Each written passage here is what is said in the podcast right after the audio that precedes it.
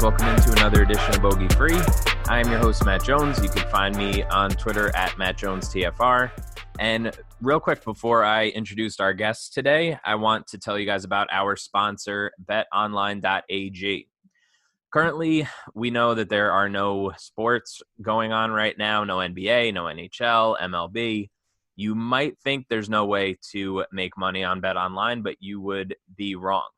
There are still some sports going on around the world, uh, and we also, of course, have our online casino and blackjack here at bet online dot a g. They are open twenty-four hours a day. They are online, obviously, and they're uh, they're actually running a seven hundred fifty thousand dollars poker series uh, at the moment. So you can bet on, uh, you can play some poker. I've actually been in the poker streets lately, uh, playing a little bit. Um, if you're into props, entertainment betting, you can even bet on the weather. Uh, so go ahead and check out their website, bet online dot a g. You can use our promo code BLUEWIRE, and they're going to hook you up with a one hundred percent welcome bonus with your first deposit. So head on over to BetOnline, your online wagering experts. All right. Now that we have that out of the way, we have Jason Rouslin joining us today. Uh, you've probably heard the two of us chat on his show, but I got him, uh, I got him to come on Bogey Free here. You can find him on Twitter at D F S golfer twenty-three. And obviously you can find all of his great work over at Awesomeo. He does main slate, showdown, all sorts of stuff when, when golf is actually happening. Um, so what's up, Jason? Thanks for coming on. Yeah, yeah, definitely feel like uh, maybe a little bit of, of twiddling my thumbs. Um, but, uh, you know, one of the things you mentioned for BetOnline, um, or I saw, you know, they're doing like stock price betting, which is yeah. right up my alley and how I'm trying to keep busy uh, in my life outside of uh, there not being much golf. So happy to at least uh, get to talk a little bit of golf today, even if it's more strategy than anything else. Yeah, I mean, it's honestly, it's uh, it's been obviously all of this is is terrible. But it has given uh, it's given people some free time, it seems like, and uh, and we've been able to.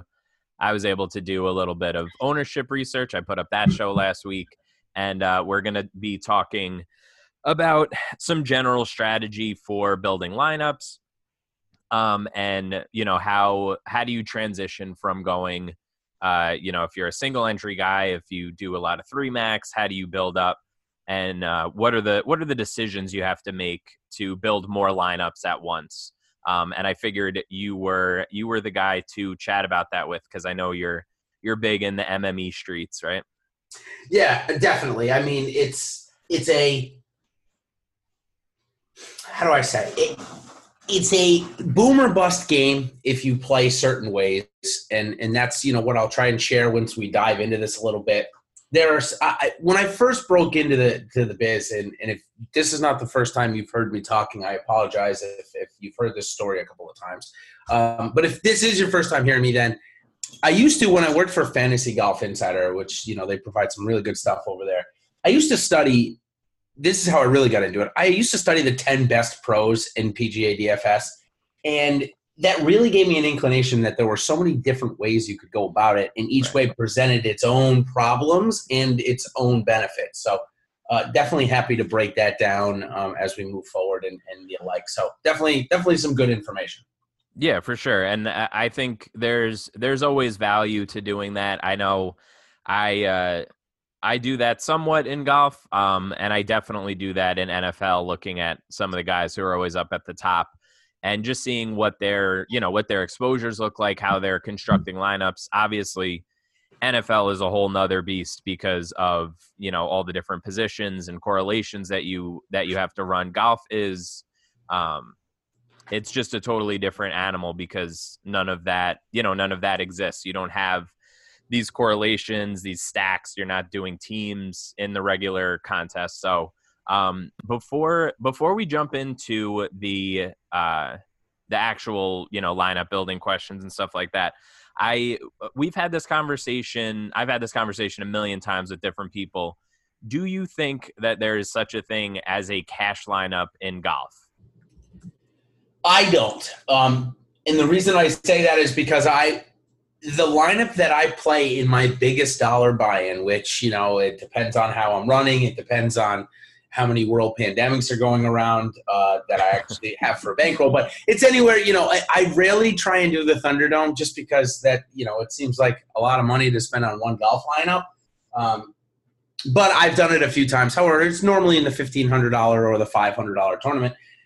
If I'm, if I'm doing cash that week, which is, you know, on weeks where I think I have an edge, I'm going to enter the exact same lineup in the three hundred dollars or the five hundred dollars uh, that I would for a cash lineup. Mm-hmm. Um, So I guess that goes to say that probably not, right? I mean, it, what's your opinion on that? If I'm putting it in the in a G P P that I is right. my top lineup, and I'm putting it in cash, I mean, I guess that's kind of it's kind of hard to say differentiate it between the two. Right, and that that's kind of my point. Like when you when you talk about other sports, um, every week, you know, in N F L, I do I do single entry and three entry mostly.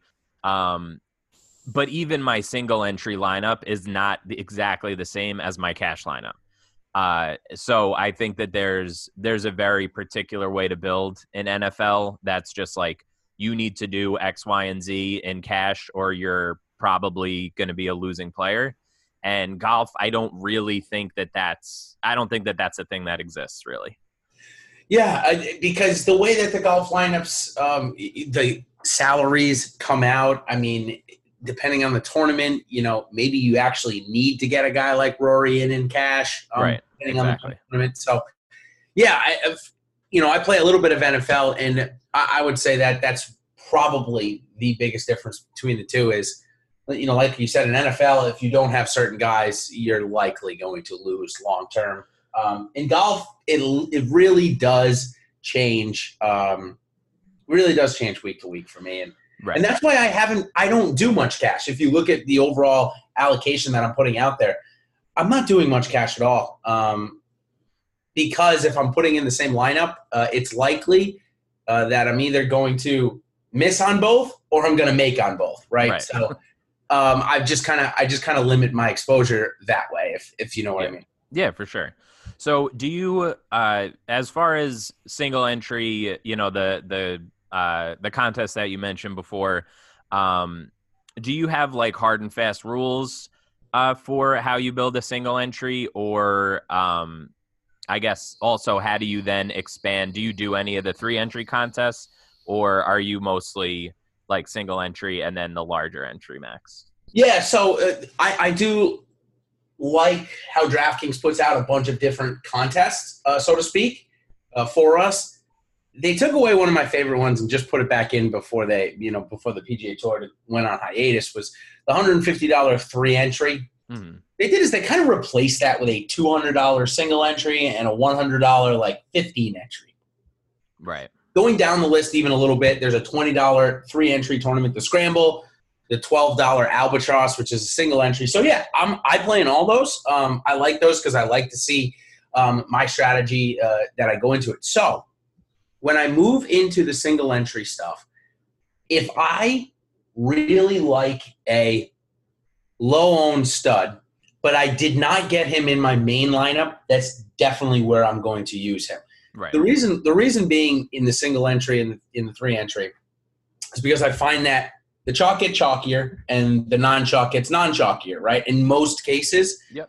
So that's what I'm really trying to leverage. Um You know, last year I remember that the the three entry and single entry lower dollar buy-ins or medium dollar buy-ins, I should say, uh, have been my most profitable over the last fifty-two weeks. Uh, maybe we need to stretch it out a little bit more, but probably say sixty weeks. Um, and the reason to that is because I've been able to highlight the low-owned studs, right. and they're even lower-owned, right, as I just mentioned. So um, – that's the strategy I really try and focus on. Do I try and build around my core in there? It depends. It, it depends on how much I'm in love with my core. Some weeks I hate it, right? I put four guys in there, and I'm like, I look at it, and I'm like, no, not, none of these guys are going to make the cut, let alone um, come in the top ten. So the single entry stuff, I really just focus on ownership. I look at where I think I'm going to get leverage in that specific contest, and that's the way I play it. Um, How about you? Yeah, so I, I think uh, as far as the ownership concerns go, I, I think that in general people get And I, I'm definitely guilty of this too. I I overestimate how good I am at predicting how golfers are actually going to do. And realistically, it's like playing the ownership game is almost always going to be uh, more profitable than trying to really nail down like, oh, this guy's going to be in, in the top five because of, you know, X, Y, and Z stats. Um, for me, my single entry lineup is typically when I'm building more lineups, I have a core of four to s- like six guys that I rotate through in like the one fifty max. Yep. So I, I have, it's, it usually works out that I have at least four of those guys. And then I pick, you know, really um, sort of more random uh, lower owned plays, like you said. Um, and if, if people are listening to this and you didn't listen to the pod that I put up last week, um, basically what I've found in looking through the ownership is that across every single, uh, across every salary range, the ownership does very little to predict actual DraftKings scoring. So that, that should lead us to say, you know, even if I think that this guy is a lock for a top ten, uh, but he's going to be twenty-five percent owned, over the long term, if you pick a guy that's twelve percent owned and the same price, you're likely going to get the same results. So, um, and obviously that's, that's more leverage for you to uh, hopefully do well in a G P P. So I, I typically um, have that core. The three entry I'll play every so often. I usually am more of either twenty entry or one fifty. Um, So it, when you're expanding out from from that smaller core, what obviously you, I'm sure you throw money into some of the twenty entry maxes. How are you altering how many guys are in your pool um, from twenty max to one fifty max, or are your allocations just different? Yeah, so this is where, you know, I, this is where a lot of different pros, I'll call them, or whatever, you know, uh, D F S pros have completely different strategies. Yeah. I found myself that in my, in my big dollar lineups, including the single entry and three entries, I'm using relatively similar cores, but my player pool remains relatively selective. When we get into the twenty entry max, I bump it up a little bit. I would say that in a twenty entry max, the most guys that I'm going to have are going to be twenty-five guys. However, what I'll tell you is in a twenty entry max, I'm actually likely to, throughout the course of a week, hand build at least fifteen or twenty lineups because I, I just like making lineups. It's fun. Yeah. Um, and likely the twenty hand built lineups that I'll make will go into the twenty entry max. When we get into the one fifty, I, I would say my average player pool size every single week, um, unless it's a W G C where I likely in a W G C cover most of the field. Right. Um, I'm probably at about fifty golfers a week. Okay. Based on my research, that is above the mean, above the average. Mm-hmm. But I wouldn't say um, it's it, the highest out there. I've seen guys go up to like sixty-five guys, which seems a little crazy. They're covering half the field. What I found, though, is that every single guy that had over forty golfers in their player pool had a lot of them, almost fifty percent of them, owned under five percent in their allocation. Uh-huh. So it's really just dart throws. And that's the way that I've done it is, you know, yeah, I would love to, you know, put Nate Lashley, who we couldn't even do it. I'd love to get him in there one or two times because if I hit my core and he wins the – the three M Open or whatever he won, the Rocket Mortgage, I don't remember. Yeah. um, and, and there's other examples than Nate Lashley. Uh, I'm sure we could, you and I could come up with a couple just from this year um, that a guy just goes under owned or, or Andrew Landry, right? He's, he's probably right. the, yeah. the example recently. Would I have covered him? I mean, probably not, but if I am, I don't mind. Some people have told me in the past, dude, you're just throwing away money. You're just throwing away five dollars. Yeah, I guess so. But when we're talking about those big ticket contests, some of the lineups I do look at as lottery tickets, right? Uh, because that's sometimes what it takes to win them. Yeah, I mean, in in these top heavy G P Ps, like you're if if you're just hoping to to min cash with with all of your lineups, that what like what are you doing? Like, why are you playing? Like, you know what I mean? Like, that's not the point. The yeah. point is to is to access some sort of a ceiling, and playing those playing uh you know one lineup out of twenty or one lineup out of one hundred fifty with some completely off the wall guy. I guess technically you're you might be like over the long term you're probably minus, but likely when I it am. hits. Yeah. But when but when it hits, it hits. Like that's that's the entire point of G P Ps. Like, you're not talking about, you know, playing one of those guys in uh in the fifteen hundred dollars single entry. Like, exactly. you're, talk- you're talking about one of one hundred fifty. So, and I, as far as my player pool goes, I know we talked about this on your pod a little bit. Mm-hmm. Uh, and I've, I've been sort of dipping my toes in the water of the one hundred fifty max world, doing the mini max.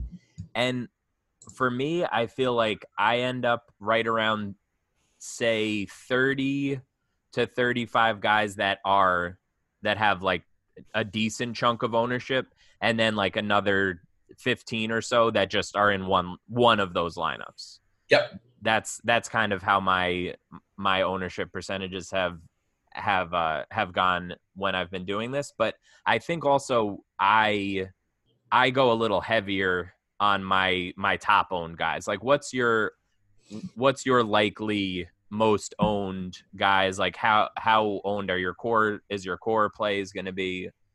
How do you how do you attack that part of it? So it, it changes tournament to tournament, but I, I think I have a general thesis or philosophy on it. If if it's a weak tournament and I am just in love with the stud or studs, maybe you'll see me get to sixty-five or seventy percent. Mm-hmm. I went back and looked just just prior to coming on this uh, this year. Um, Uh, kind of, I, I looked at my numbers coming on to the show, and granted, you can check out my numbers. I post them in my article every week. I have not had a good year on DraftKings, and in fact, I haven't had a really bad year in M M E, and that's that's how it goes, right? Last year, I had an amazing year in M M E, and this year, you know, the the variance, I guess we could say, is not on my side. My process hasn't changed, right? um, I'm not playing as much speed, so I don't really know what's going on, right?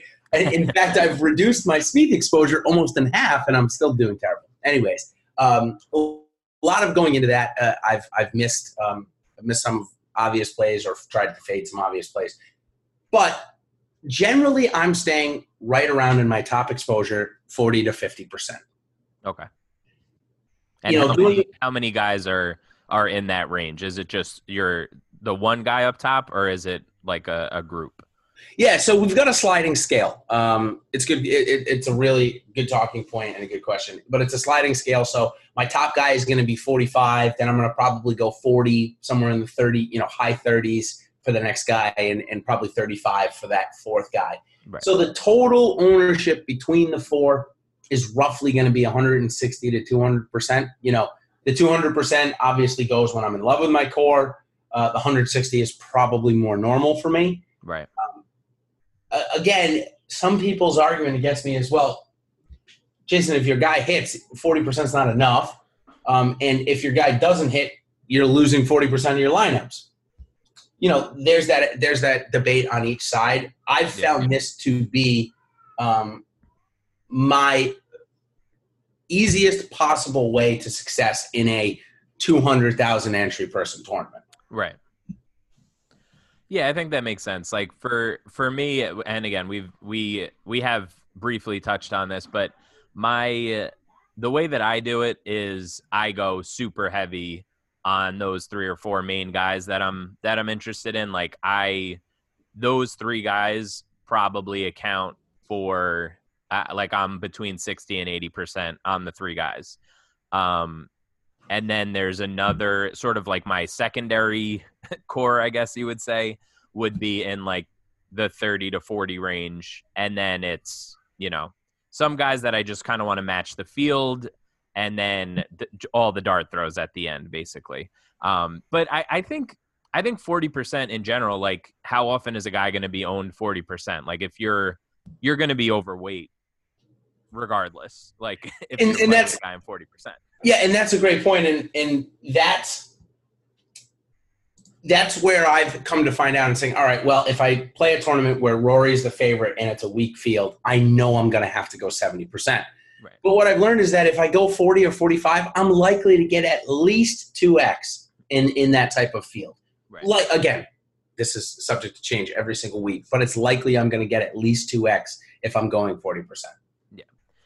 Yeah. I think that that, I think that checks out. Um, and like I said, I'm, I'm slightly more concentrated, but I, uh, again, like we're, we're making those, both of those decisions have merit on the fact that you're, you're trying to hit the top. You're not, you're not like, I don't really care when half of my lineups don't cash, because that's not the, again, that's not the point. Like, it's not a double up. Like you're, Correct. You're trying to get, you know, two or three of those lineups in the top one percent. And maybe, you know, you get all the way up to the top, and then it doesn't matter that sixty of your lineups were, you know, quote unquote, thrown out money because you got the rest, you got everything back and then some. Um, so we, we also have a, a few listener questions here that I want to get through. Um, Statwalla, uh, reached out and asked a couple. The, the first one I think is definitely for both of us. The second one is kind of more for me, but, um, do you, do you adjust the way that you're, you're building your lineups? You said there's some guys that, you know, some weeks that you just fall in love with guys and you think that you need to really get, get after it. But do you make these, those decisions based on the golfer, or do you ever make those decisions based on how difficult the course is? Like, are you going to change your strategy a little bit in a U S Open versus a birdie fest? How, how does that, how does that decision, uh, decision happen? Yeah, I guess I would say that in majors, in the Millionaire Maker contest, you have definitely seen a pattern of golfers that end up in the winning lineup. There's no doubt about it. For each Millionaire Maker, I, I put out, you know, the last eight winning lineups or something like that um, for an article, and I talk about that. So that may not answer your question specifically, um, but I will say that more, more golfers will come into play in a birdie fest than it will in a U S Open for me. I, I, but at that same token, it goes to strength of field as well. So this is a, I know I'm kind of bouncing around on the question. It's a tough one for me to answer. It is tough. Because when you get the tougher courses, normally in a major, you get the strongest fields. So that's, it's tough for me to say that. I'm trying to think of a tournament which was really like the, okay, so the Honda, for example, right? Yeah, that's what I was going to say. Yeah, the Honda this year, I didn't change. I don't think I changed any of my normal process knowing that it was going to be so hard. Right. You know, um, I still played Keith Mitchell and shouldn't have, you know, like it, it, plenty of things, um, plenty of situations like that. So I guess to answer your question, no, not really. Um, I, I don't, I try not to look at it. Um, I try not to have it impacted. Yeah, I think uh, I think there are there's definitely strong arguments to be made on both sides. So I feel like for me the answer is I just I don't really I don't really change anything specifically because of that. Um, it may change who I'm selecting, but it's not going to change my overall. Um, you know, like I'm not going to all of a sudden in a birdie fest play nobody over thirty percent or something like that. Yeah, I don't think it changes my allocations too, too much. Um, it, yeah, I, I, I've tried to look back in uh, like the Honda. I don't, yeah, again, I don't think it changed too much for me. Yeah. So yeah, I think, I think that that makes sense. Um, The the second question from him was about my power ranking model. He asked how I measure volatility. Um, so as far as, uh, say, you know, a guy has, there's two guys at a similar price point and they're, they both got a, an eighty-two from the, from the power ranking score. Um, I, I've, I've been working on a simulator, which takes into account the volatility, which will be an article at some point.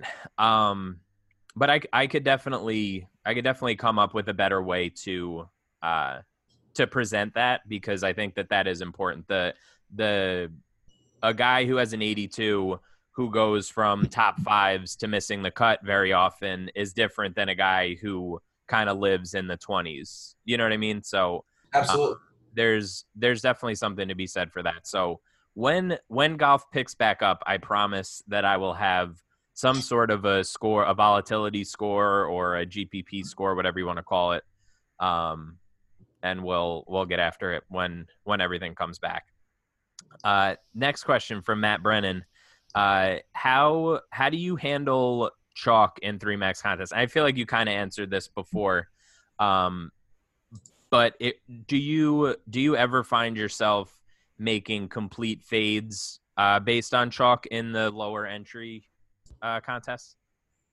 Definitely. I mean, if I know, if, if we know as a as an industry that Gary Woodland's going to be forty percent owned, it's likely I'm fading him in the single entry and three entry because even more people are going to have him. Right. And then as you as you expand out towards the larger, um, you know, twenty entry, one hundred fifty entry, are you, if you're fading in the other entry max, are you uh, hedging or are you still going underweight, or is that a different decision altogether? Like, how do you how do you handle when you go up in entries? Yeah, so uh, that is definitely a, a really important question. And I think that actually goes back to the overall level of confidence I have in the play. So if I think Gary's going to win, I don't know why I'm picking Gary Woodland. It's just, I don't know. Because like you're on Bogey Free. That's what we do. Yeah, that's what we do, right? Uh, um, so I'm going to pick Gary again. So if I think Gary's going to win the golf tournament and he's going to be forty percent owned, I'm going to take my leverage in the three entry and single entries and not play them. And then I'll either play him at the projected ownership or over. It, again, this depends. If he's going to be twenty-five percent owned, I'll go two X. If he's going to be forty percent owned, I'm either going to go up to that seventy or I'm going to play him at, at even par. If I don't like him at all, it's likely he's in at five percent for me or something smaller than that. Gotcha. Yeah, I think that makes sense. That's, that's how, that's how I handle it um, as well. Uh, and then our our last question from Jack Loud Five is uh, is more of a more of a bankroll management slash um, you know, like how are you how are you picking uh, contests basically, yeah. But how do you how do you typically spread out? He he gave the example. Say you have a hundred bucks, um, like how what percentage of money are you putting in single entry versus uh, the you know at the different entry maxes? Okay, so I, I, I saw the question I think came in at like one hundred dollars or something like that. Yeah. So let's just talk in relative terms because it, it means no difference, right? If, you know, my average buy-in this year on DraftKings per week, um, and I put this out weekly, was say two thousand dollars. So let's just take it relative, right? If my two thousand dollars, what what what is done for me this year is I play one lineup in the five hundred dollars, I play one in the two hundred dollars, I, I, I play uh, the one hundred fifty lineups in the five dollars. So that total right there, roughly about two thousand dollars, give or take. Right. You know, it's uh, it's it's about five hundred dollars shy of it or somewhere in that range. So I think to answer his um, question, yeah, I uh, to answer the specific question, I definitely spread the money out. I mean, I, I could do, you know, four lineups in the five hundred dollars and call it a day, right? And there's right. And, you know, see what my week is is like.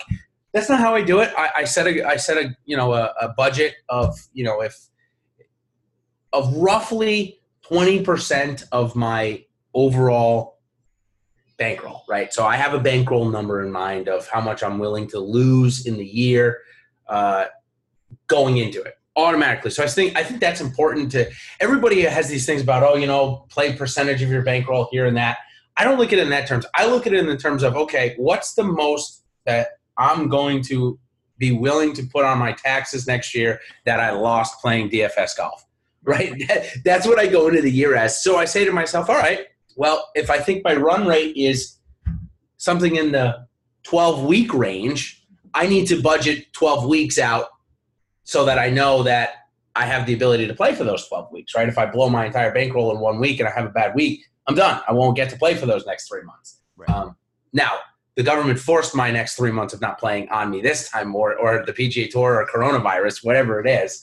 Um, but I, I think that answers the guy's question, and I am definitely taking the amount of money that I'm willing to invest weekly in doing this and spreading it out between the contests that I want to play in.